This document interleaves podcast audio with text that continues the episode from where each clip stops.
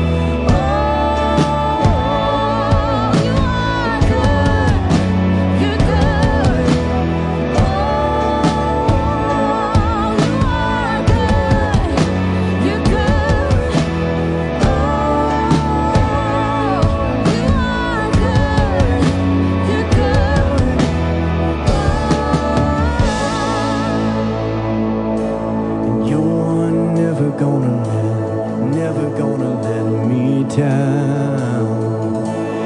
You're never gonna let, never gonna let me down.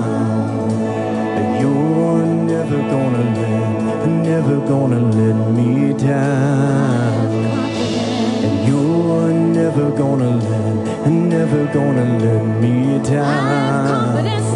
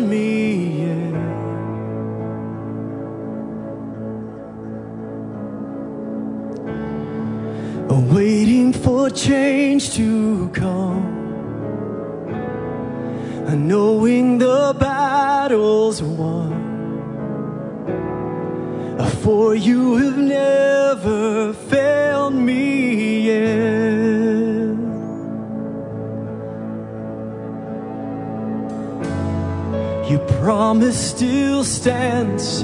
Great is your faithfulness, faithfulness. I'm still in your hands, and this is my confidence. You never failed me yet.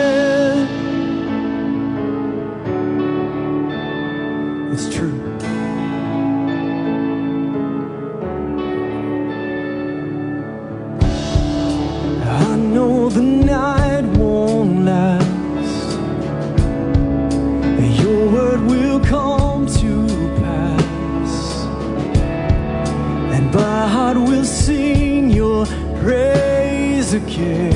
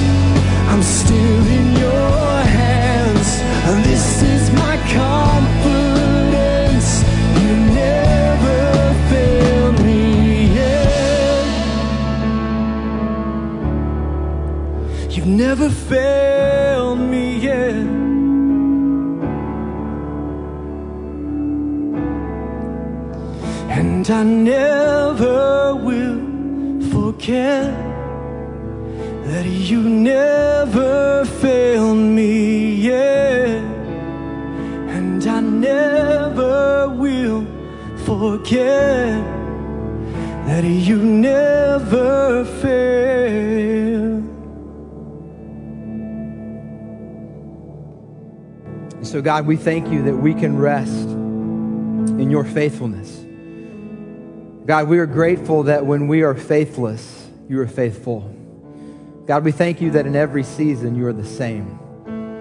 So, God, we come before you today based on who you are, based on the fact that you remain the same in your faithfulness towards us. God, we thank you for that. We worship you for that. And we pray all of these things in your Son, Jesus' name. Amen.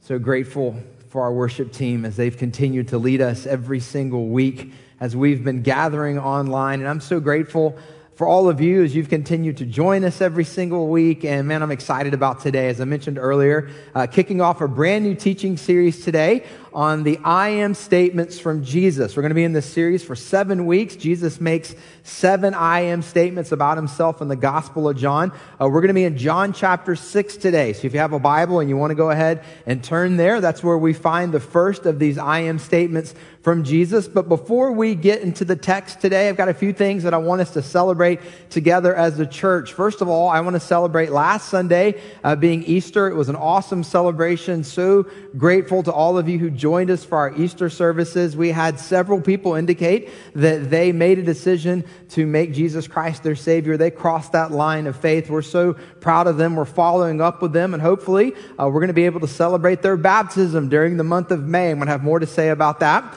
in the coming weeks. I know many of you have been asking about baptism and how we're going to do that during the season. I'm excited to get to share some ideas with you uh, in this series. The second thing I want to celebrate is our staff. You've probably noticed by now, but we are blessed, Vaughn Forest, with such an incredible staff as they continue to minister to all of you during the season. I'm so grateful for Ashley and Jamie, how they've ministered to our kids, for Luke with our student ministry. If you've got a teenager and they are not on the Wednesday night Zoom call, Zoom conference, Zoom meeting, Zooming all over the place with our teenagers and Luke, make sure that they are joining uh, the teenagers each week. I'm grateful for PJ, all of our life group leaders, and how they have been ministering to so many people in our church. Hardy has been in such a great job taking the lead with a lot of our community initiatives, one of which I'm going to share with you in just a minute. And then Chad and Matt and Charles as they've led our worship team every single week, continuing to provide services for all of you. We are blessed to have such a great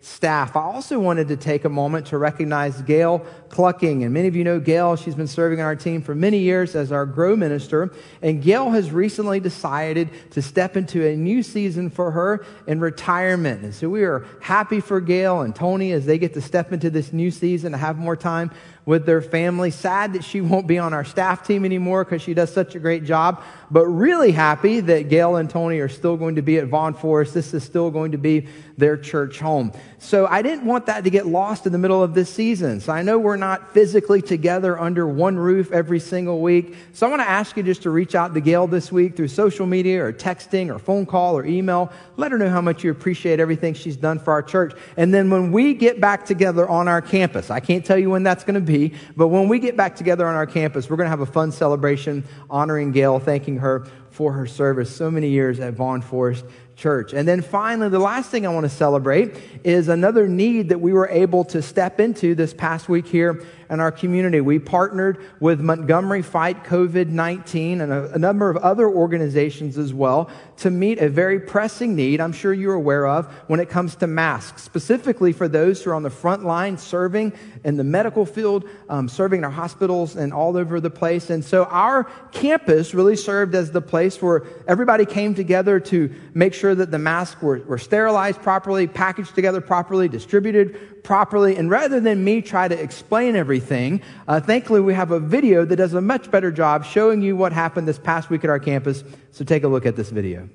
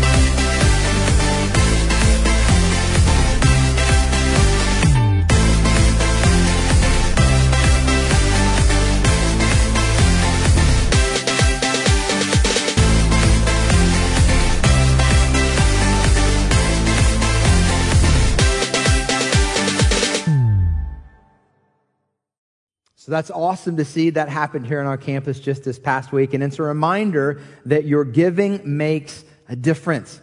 I say this every week, but your giving is what makes we, everything we do as a church possible. And we said early on when we entered this new season that we wanted to be able to say yes to needs. And last week I told you about a need we were able to meet in Nepal. And, and today I'm telling you about a need that we were able to meet here locally. And let me just say thank you. I've just been blown away by your generosity as a church family. And it's because of your generosity that we are able to continue to say yes. In fact, I was just made aware of a need yesterday that we're going to step into this next week, and I can't wait to share that with you next Sunday. So let me challenge you continue to give, continue to be generous. You can give at vaughnforest.com. You can give using the app, or you can text to give. And as we continue to be generous, we're going to continue to take the gospel message forward. You know, we're not in one place, but that does not mean the church is not at work. That does not mean we aren't experiencing community. We are sharing the gospel. We're meeting needs. And so it's awesome to see that in a season none of us would have ever chosen, none of us would have ever anticipated, God is still at work. And I'm so grateful for our heroes, like the video just pointed out, who continue to serve and meet needs. And we are continuing as a church to be in prayer for God's empowerment for those who are meeting those needs. And so a lot's happening, but rest assured, a lot of good is still happening in the middle of this season. And as I mentioned earlier, we're in a new series today. We're looking at the I am statements of Jesus. So before I jump into John chapter 6, let me say a couple things about this series. One, I think this is a really good series for anybody out there who would call themselves a skeptic. So if you've got a friend, neighbor, coworker, family member, and they're a little skeptical about the things we believe concerning our faith. This might be a great series uh, to send them. Maybe you want to share it with them. Maybe you want to invite them to join us um, on Sundays. Hopefully, our services, you've already noticed that you can access them a number of different ways. You can send them to friends, you can share them through Facebook or YouTube or our website. And so I think this would be a great series. They've got some time on their hands. Maybe you want, want to invite them into it. The second thing I would say is I think this is a really encouraging series for uh, those of us maybe who would say we are Christians and we've been walking with Jesus for quite some time. You know, there's something about coming back to the words of Jesus. There's something about studying his words and letting his words resonate and meditating on his words that draw us closer to him and challenge us to grow in our faith. So I'm really excited about this series and I'm really excited to see what God's going to do through this series. So we're going to be in John chapter 6 today. I'm about to read a, a, rather long passage, but before I do, let me give you a couple of things that have already happened in John chapter 6 before the passage I'm about to read, because the context is going to really help us see uh, the meaning about what's happening in this passage. In John chapter 6, Jesus feeds the 5,000. Maybe you've heard of this miracle. It's a miracle that's actually listed in all four Gospels, Matthew, Mark, Luke and John. In John's gospel, we find it in John chapter 6, and we find that only the men were counted. So we say the feeding of the 5,000, but more than likely it was closer to 15,000 people that were fed that day when you factor in the women and the children as well. So Jesus takes the five loaves of bread, the two fish, he prays over them, he multiplies them, feeds 5,000 people. Unbelievable miracle. Then in John chapter 6, evening comes, and it's during that nighttime that Jesus walks on water. So that's kind of like a back to back, really. I mean, feed 5,000 people, walk on water. Where we're going to pick it up in John chapter 6, verse 25 here in just a moment is the next day. So it's the next day. Jesus is on the other side of the lake because he walked there. And the people who he fed from the feeding of the 5,000, they've walked around the lake because they're not Jesus. They can't cross the water. So they went around the lake and they've caught up with Jesus and they catch up with Jesus. This conversation ensues. And in the middle of this conversation, we get Jesus' first I am statement where he tells us he's the bread of life. So it's kind of a longer passage. So hang with me. John chapter 6, starting in verse 25. It says, When they found him on the other side of the sea, they said to him, Rabbi, when did you get here? Jesus like, man, I walked across the water. I've been here all night. When did you get here? But that's not what Jesus said, okay? But they asked him, when did you get here? Jesus said in verse 26, truly, truly, I say to you, you seek me not because you saw signs, but because you ate of the loaves and were filled. Do not work for the food which perishes, but for the food which endures to eternal life which the Son of Man will give to you, for on him the Father God has set his seal. Son of Man was really the most common phrase Jesus would use to refer to himself, and Son of Man was synonymous with Messiah. So Jesus is letting them know who he is. He's not trying to keep this a mystery. He says, I'm the Son of Man, I'm the Messiah. Verse 28. Therefore, they said to him, What shall we do? So that we may work the works of God. Jesus answered and said to them, This is the work of God that you believe in him who he has sent. They said, What are we supposed to do? Jesus said, It's simple. You just have to believe in the person that he has sent. And that's me. I just referred to myself as the Son of Man. Verse 30. So they said to him, What then do you do for a sign? so that we may see and believe you. What work do you perform? Our fathers ate the manna in the wilderness, as it is written, He gave them bread out of heaven to eat. Jesus then said to them, Truly, truly, I say to you, it is not Moses who has given you the bread out of heaven, but it is my Father who gives you the true bread out of heaven. For the bread of God is that which comes down out of heaven and gives life to the world. Now, I got to give a little bit of explanation here because now this conversation starts happening where they're talking about manna and Jesus talking about bread. You're like, what's going on there? A little Old Testament reference. So, in the Old Testament, if you're new to the Bible, Moses, he leads the Hebrew people out of slavery, out of Egypt, into freedom. They, God parts the Red Sea and uh, they go into freedom. Now, for the next 40 years, they wander around in the wilderness. And I don't have time to explain all the reasons why they were wandering around in the wilderness. But while they were wandering in the wilderness for 40 years, God fed them every single day. And God fed them manna from heaven. Manna would fall down from heaven. And the closest thing to describe it is like a, a bread like substance, but they really didn't know what to call it. The word manna is literally translated, what is it? So it was like year after year, they kept saying, What is it? What is this stuff? What is it? And finally, somebody was like, That's it. We're going to call it that. What is it? Okay. So that's what it was called. What is it? Manna. Nobody knew, but it was close to bread. And what they're saying to Jesus is, is Moses got God to send down manna every day from heaven. And, and you fed us yesterday. And so, man, you know, if, if Moses could hook them up in the Old Testament, they didn't call it the Old Testament at the time, it was just their Hebrew scriptures. But if Moses hooked them up, then it seems like you might be the guy to be able to hook us up now with, with more bread. This is pretty awesome. I mean, dropping down from heaven. And what Jesus is trying to help them see is that bread has come down from heaven but, but it's not manna from old. It's actually bread that is bread of life. And God has sent you this bread and, and you're missing it because I am actually that bread. And he goes just so far to be as clear as he can be in verse 34. They said to him, Lord, always give us this bread. There's two different conversations happening here. Have you picked up on that? Verse 35, Jesus said to them, I'm the bread of life. He who comes to me will not hunger and he who believes in me will never thirst. Two different conversations. They're talking about two different types of bread. They're literally there in the presence of our Savior, the Messiah. He's telling them he's the Messiah. He's telling them he's the bread of life, and they're missing it because they're looking for something else. If you're taking notes today, I'm going to share with you three truths that I believe that we can see from this story where we see the first I am statement of Jesus. I think there are three things that those who were there on that day could recognize. And I think there are three things that we here today can recognize as well. So if you're taking notes this morning, let me ask you to jot down the first thing I think we see from this account in John chapter 6 demanding delays, trusting. Demanding delays, trusting. So, what do you mean by that? They are making demands of Jesus. They're showing up and they're asking Jesus to do something for them. And in the middle of making these demands, what they're missing is that Jesus has already demonstrated enough to give them evidence that they could actually trust him as the Messiah. But they miss this and they continue to make demands of him. Did you catch what verse 30 said in this long passage I just read? Let me read it to you again. So they said to him, what then do you do for a sign so that we may see and believe you? This is crazy. The very people who had eaten from the bread and fish that Jesus had multiplied less than 12 hours before, the very people who were there to experience this amazing miracle of Jesus feeding 5,000 people are the very people who the next day are looking at Jesus and saying, Hey, what are you going to do for a sign? I mean, how are we going to really believe you? Can't you do something to prove to us that you are who you say you are? Can you imagine eating some of the food that Jesus multiplied and less than 12 hours later demanding that he do something for you? And see, what this is reminding us is that regardless of the evidence that Jesus puts forth that he is who he claims to be, our relationship with him is always based on trust.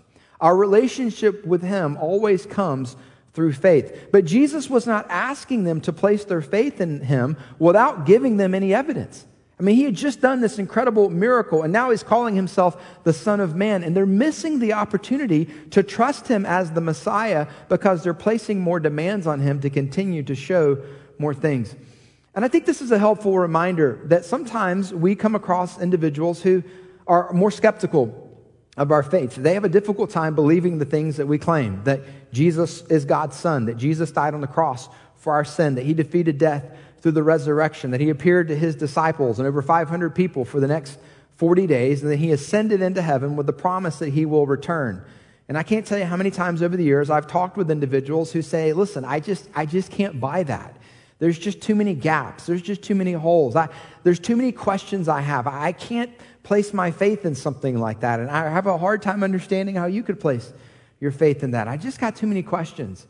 And a number of times over the years, as individuals have shared that with me, I've responded lovingly. This isn't something that I want to fight over, but lovingly, what I've said a few times over the years is let's just imagine for a moment that there were actually answers to all of your questions.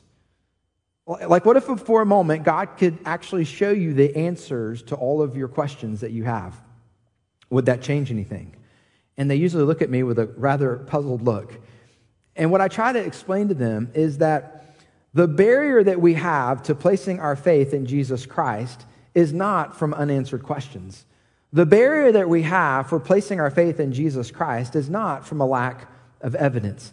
The barrier that all of us have when it comes to placing our faith in Jesus Christ is our own pride. The barrier that we have in placing our faith in Jesus Christ is that it requires humility. But just like then, Jesus does not ask us now to place our faith in him without providing evidence. Now, we may not be able to eat the actual bread and fish that he multiplied, but we have 2,000 years of church history, and we have lots of evidence that will verify that Jesus is who he claimed to be, that he hung on a cross, he was dead, he was alive again. So if you've got a friend that's a skeptic, or maybe you're a skeptic and you're joining us today, I want to say thank you. I'm glad you're here, and I appreciate you having an open mind. But during this season, where perhaps you have a little bit more time to read than usual, let me recommend a book for you. This book is called The Historical Jesus. It's by Dr. Gary Habermas. And this book is full of evidence outside of biblical sources that attest to the truth that we believe that Jesus Christ is who he said he was, that he was dead, that he was alive again, and that multiple people saw him. And it's a reminder that when Jesus calls us to trust him, he's not calling us to have blind faith, that he does give us evidence. And that day, he gave them evidence. He had just blessed them with food, but they missed it, and their demanding robbed them of the opportunity to place their trust in Him. I would encourage you to not let that happen to you as well. And I would encourage you to continue to study and read and look because there is evidence that backs up the claims that we believe about Jesus Christ. And perhaps in this season, you could begin to see that and, and maybe become more comfortable with the notion of placing your faith and trust in Jesus Christ as your Savior. The second thing I think we see from this story from John chapter 6 is that our everyday needs point us to our eternal need. Everyday needs point us to our eternal need. Eating bread was an everyday need for the individuals in this story. I mean, where they were going to find their next meal was a point of contention. This is why they're chasing Jesus down. He fed them. And they need more food, and they want Jesus to feed them food. And Jesus takes that everyday need and presents himself as their eternal answer. And it's interesting that what Jesus tells them is you think you need bread, but what you really need is me. And sometimes when we recognize that our everyday needs reveal a greater need that exists at a soul level, rather than acknowledge that greater need, we do what they did in the story. It was kind of a quick verse in there, but in verse 28, they literally looked at Jesus and said, Well, what work are we supposed to do that God requires? It's always easier to say, Well, what could I do for God? than to just recognize that I might have a need pointing me, pointing me towards a greater need of God. And Jesus says, You don't need to do anything except believe on the one whom he has sent. And what I would say to you is that multiple people and multiple ideas exist that in order for us to know God, we must do things for God. The key to knowing God is accepting his son Jesus for who he claimed to be. But make no mistake about it. Every need that we encounter in our everyday life, if we have an open mind and if we have an open heart, can actually reveal a greater need that we have for an eternal Savior, which leads us to our third point that I ask you to jot down today. Name your need, don't shame your need. Truly, I'm trying to have a, a, a, catchy thing for you to write down. I'm trying to play on words there. So jot it down, and then maybe I can explain this. Name your need, don't shame your need. The individuals who Jesus fed, it was so obvious what they needed. They needed food. And, and, and there's really no shame in admitting that you need food. And Jesus met them where they were at, and he provided food for them. But for most of us, that's not our most immediate need, where our next meal is going to come from. Now, having said that, maybe you're joining us today, and that is an immediate need for you. I'm fully aware that we have multiple people in our immediate community that that is a need in this season. And I'm really encouraged to see that multiple churches and multiple organizations have stepped up to make sure that nobody in the Montgomery area goes hungry during the season. But if that's you and you need some help, just send us an email, care at vaughnforest.com, and we will meet you where you're at and help you meet that need. But for many of us, finding our next meal is not our greatest need. For many of us, especially in a season like this, our greatest needs exist at a, at a soul level. Our greatest needs exist at an emotional level where we deal with anxiety and worry and depression and this angst and uncertainty. And all of that gets in our soul. And on some level, it creates a need. And, and, there's something that needs to be done with this. And we're not good at that at all. We're not at good, any good at acknowledging that we have that need. And, and, and here's the, the worst part of it. Many times when we find ourselves in that place where we have this need at a soul level, this need with our emotions, this need that we need something or someone or something to help us with, rather than admit that, rather than acknowledge that, we beat ourselves up for that. We shame our need. The enemy loves to do this. He loves to step into our thoughts and say, Really? You're going to have a need like that when there are people who are sick, when there are people who need to eat, and you're going to get so wrapped up in, in this? I mean, how selfish can you be? And those thoughts from the enemy get into our mind. And rather than name our need, rather than admit our need, we shame ourselves for even having that need. And see, when we admit that we have a need at a soul level, when we acknowledge that we have a need, here's where it leaves us vulnerable. We don't like to be vulnerable. We do everything we can to protect ourselves from being vulnerable. We like to be secure. We like to be independent. We like to be self sufficient. Admitting that we have a need at a soul level, admitting that we have need when it comes to some emotions, maybe that we're not quite sure what to do with during this season, we would rather suppress that, shame that, not name it, not admit it. And when we do that, we follow a path of destruction because those things cannot stay suppressed forever. We will eventually find a way to cope with those, and most of the coping mechanisms that people step into are very destructive. Here's what I want to encourage you with today whatever your greatest need is right now, that is your clearest line of communication to Jesus. Whatever your greatest need is right now, that is the clearest way for you to see God's power in your life. Jesus met the people who were hungry at their greatest point of need. He gave them bread. Jesus wants to meet you today in your greatest point of need. Jesus will never shame you for your need. Jesus is for you. Jesus has great plans for your life. Jesus is waiting for you to say, Jesus, I have this need today. When, when I say something like your greatest need is your greatest opportunity to have a line of communication with Jesus, we've kind of over spiritualized that. I'm just talking about prayer. Prayer is many times us just verbalizing what we need to Jesus. And so many times we don't give ourselves the freedom or the grace or the permission to do that because we don't think our needs are big enough for Jesus' attention. Can I tell you that's a lie from the enemy? That Jesus is for you. And that Jesus wants you to take your need and he wants you to name it before him, to him. And here's why because he'll meet you at your greatest point of need. And when Jesus meets you, when Jesus meets me, when Jesus meets us at our greatest point of need, it is his opportunity to remind us of our ultimate need, which is him. But see, we miss that. And our needs that we face right now are the way that he reminds us that every time we go to Jesus with a need, He is gracious enough to meet us in that need. He is gracious enough to feed the people who needed bread that day. He is gracious enough to meet you at your point of need. But because He's our Savior and because He loves us and because He is for us, He then reminds us listen, there's an eternal need behind this, and I'm the only one that can meet that need. I want to encourage you wherever you're at, whatever it is that you're facing, whatever emotion that you're dealing with, whatever's going on in your soul, Jesus desires for you to name that to him. Name that for him. And that is your prayer. You know, maybe you're watching today and you're realizing that your greatest need is that you don't have a Savior. That maybe the reality that you have tried to fill emotional needs, all of these needs in your life over the years with a number of different things, and you've actually been left wanting. You've actually been left unfulfilled is actually proving that Jesus is who he said he was. That when Jesus said he was the bread of life, he meant it.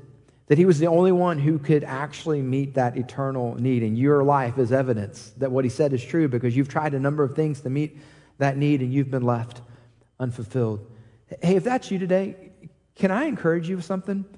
You don't have to have everything figured out about Jesus Christ to accept him as your Savior.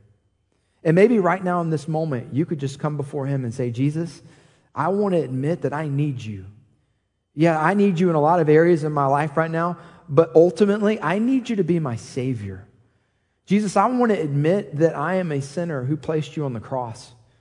Jesus, I believe that you died on the cross in my place. I believe you defeated death through the resurrection, and I want to ask you to come into my life and meet my greatest need, which is salvation. Meet my greatest need, which is to have a Savior. And Jesus, from this day forward, I want to declare you to be the Lord of my life. Listen, if you just prayed that prayer with me, I want to encourage you to let us know. You can let us know through your connection card. You can let us know by sending me an email, but we want to come alongside you and join you in your new faith journey. You know, maybe you're here today and you prayed that prayer a long time ago. You've been walking with Jesus for a number of years. But actually being vulnerable enough to admit to Jesus that you've got a need in this season that just kind of came out of nowhere. Maybe you've never struggled with worry, and all of a sudden you're struggling with worry. Maybe anxiety has always been something that other people struggled with, but not you. You were the pillar of strength. But if in a moment of honesty, you would say, I'm struggling with anxiety. Maybe the, the notion of the future has always excited you, but for the first time in your life, thinking about the future is causing some fear and apprehension. Maybe in this moment, you could just admit that to Jesus. I was reminded this week of one of my favorite hymns. I was fortunate enough to grow up in church, and we didn't have like a big band like we have here. And we didn't sing a lot of updated songs like we sing now. And I love the new songs that we sing. We sang the hymns of old. And some of those hymns just stuck with me over the years. And one of them is really simple. And it's just this it's just this declaration that, Lord, I need you. But because it was written a long time ago in the language that they spoke more frequently, more commonly back then, the hymn says, I need thee. Lord, I need thee.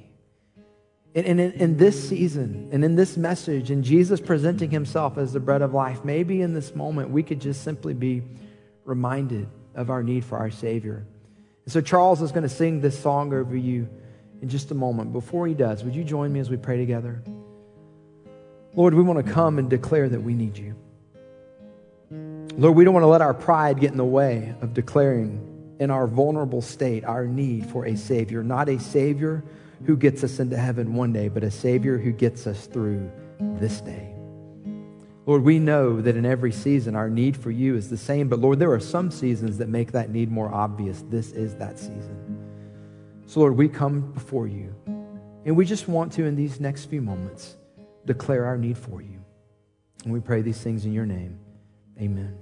I need thee every hour, most gracious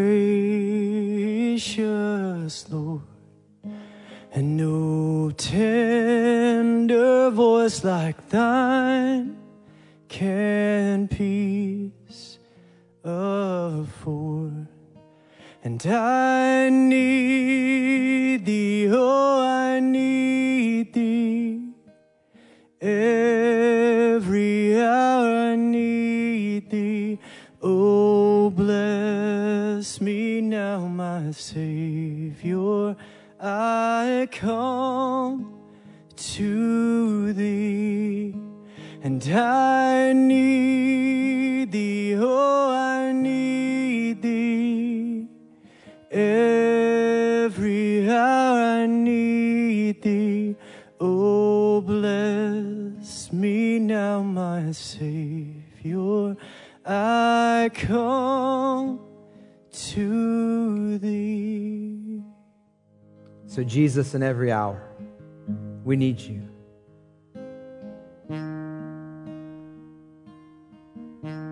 Jesus, may this be a season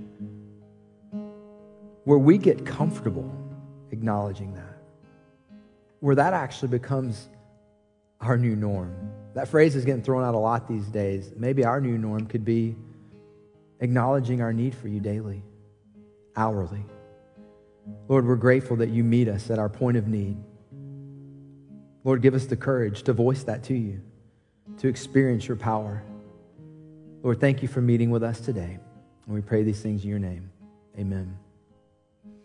I hope that that encouraged you today. And I want you to be reminded this week when that fear sets in, when that anxiety sets in, when that worry sets in, let that be the opportunity to declare that need to your Savior and let Him meet you right where you're at. I want to thank you for joining us, and I want to remind you that we're going to continue this series next Sunday. If you want to read on ahead in the Gospel of John, you can certainly do that. We're just going to be doing this for seven weeks. Uh, I mentioned earlier giving. Thank you so much for your generosity. Uh, you can continue to give on our website, vaughnforest.com, through our app, uh, through text to give. Uh, continuing to meet in our life groups this week. It's been so great to hear from so many of you. What a blessing and encouragement that's been. And then finally, we'll be back tomorrow morning at 10 o'clock on our Facebook page.